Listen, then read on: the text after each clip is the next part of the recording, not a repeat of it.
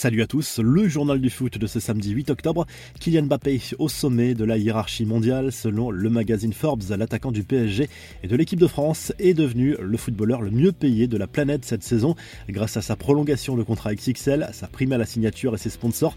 L'international français gagnerait 128 millions de dollars, soit environ 130 millions d'euros avant impôts et frais d'agent. Depuis 2014, Messi et Cristiano Ronaldo étaient intouchables en tête. L'Argentin est deuxième désormais avec 120 millions de dollars de revenus, salaire et sponsors compris. CR7 est troisième avec 100 millions de dollars de revenus. La partie sponsoring est encore largement supérieure pour Messi et le Portugais par rapport à Kylian Mbappé. Neymar est quatrième, Mohamed Salah cinquième, Erling Haaland sixième. Les nouvelles révélations de la presse anglaise sur la relation entre Cristiano Ronaldo et Eric Tenag. La rupture serait totale selon le Times. CR7 est tout simplement consterné par le manque de qualité des entraînements et surtout les choix tactiques du technicien néerlandais, responsable selon lui des résultats très mitigé de Manchester United en ce début de saison. Pour le moment, Tenag s'acharne à laisser l'international portugais sur le banc quasiment à tous les matchs. Un départ cet hiver est toujours envisagé par CR7, mais les options crédibles sont peu nombreuses. Le PSG réclame une enquête de l'UEFA après les témoignages de nombreux supporters parisiens pour RMC Sport. Tous se sont plaints de fouilles beaucoup trop poussées de la part des stadiers lors du déplacement à Lisbonne cette semaine en Ligue des Champions. Au vu de certains témoignages dont les faits rapportés sont particulièrement graves, comme des attouchements, des palpations suspecte, le club incite vivement les supporters qui le souhaitent à se présenter à la police. Nasser El Khelaifi a été choqué par les témoignages et attend que toute la lumière soit faite sur cette affaire. Des supporters du Maccabi Haïfa avaient rapporté des faits similaires lors de leur déplacement à Lisbonne début septembre.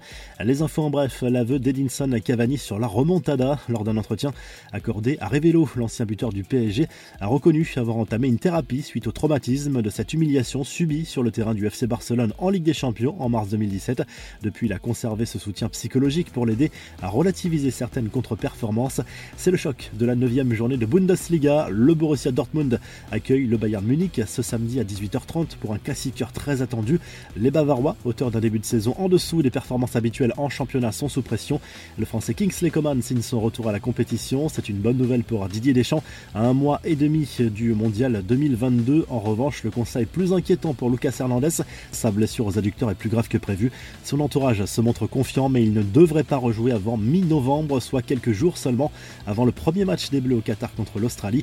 Enfin, la défaite des Bleus en Allemagne. L'équipe de France féminine s'est inclinée 2 buts à 1 vendredi soir face à la Mannschaft féminine en match amical, même score que lors du dernier Euro en demi-finale. La revue de presse, le journal L'équipe se penche à nouveau sur la situation très critique de l'Olympique lyonnais en Ligue 1. Après 4 défaites de suite, toujours pas de victoire pour aller Gaune, accroché cette fois à domicile par Toulouse vendredi soir en ouverture de la dixième journée. Score final un but partout malgré l'ouverture du score dès la deuxième minute par le Brésilien TT.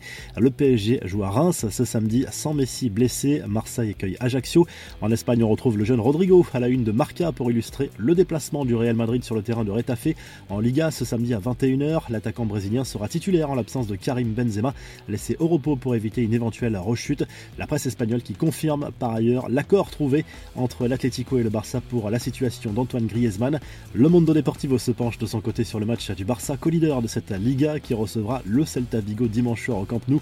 Xavi espère corriger les erreurs aperçues sur le terrain de l'Inter Milan cette semaine en Ligue des Champions et en Italie. La Gazette dello Sport consacre sa une au choc du jour en Serie A entre l'AC Milan et la Juve. Coup d'envoi à 18h ce samedi. Les Rossoneri sont 5e à 3 points des leaders, le Napoli et l'Atalanta avant ce match et la vieille dame est 7e. Si le journal du foot vous a plu, n'hésitez pas à liker, à vous abonner pour nous retrouver très vite pour un nouveau journal du foot.